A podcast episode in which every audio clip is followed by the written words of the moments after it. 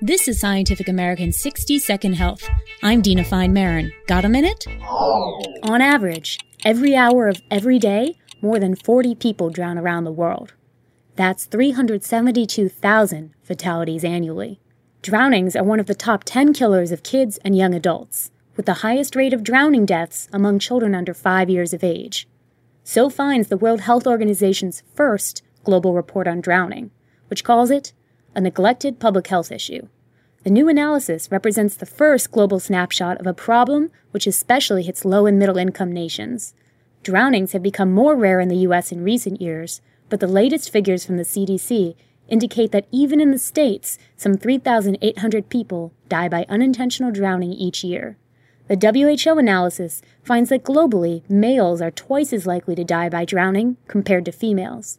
Likely reasons include riskier behavior, like swimming alone or drinking alcohol before engaging in water activities. The report notes that local communities can take steps to help avert drowning deaths. WHO recommends installing barriers around water and teaching swimming, proper water safety, and rescue techniques.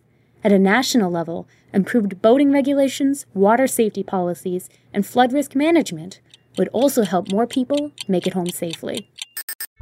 Thanks for the minute. For Scientific American's 60 Second Health, I'm Dina Fine Maron.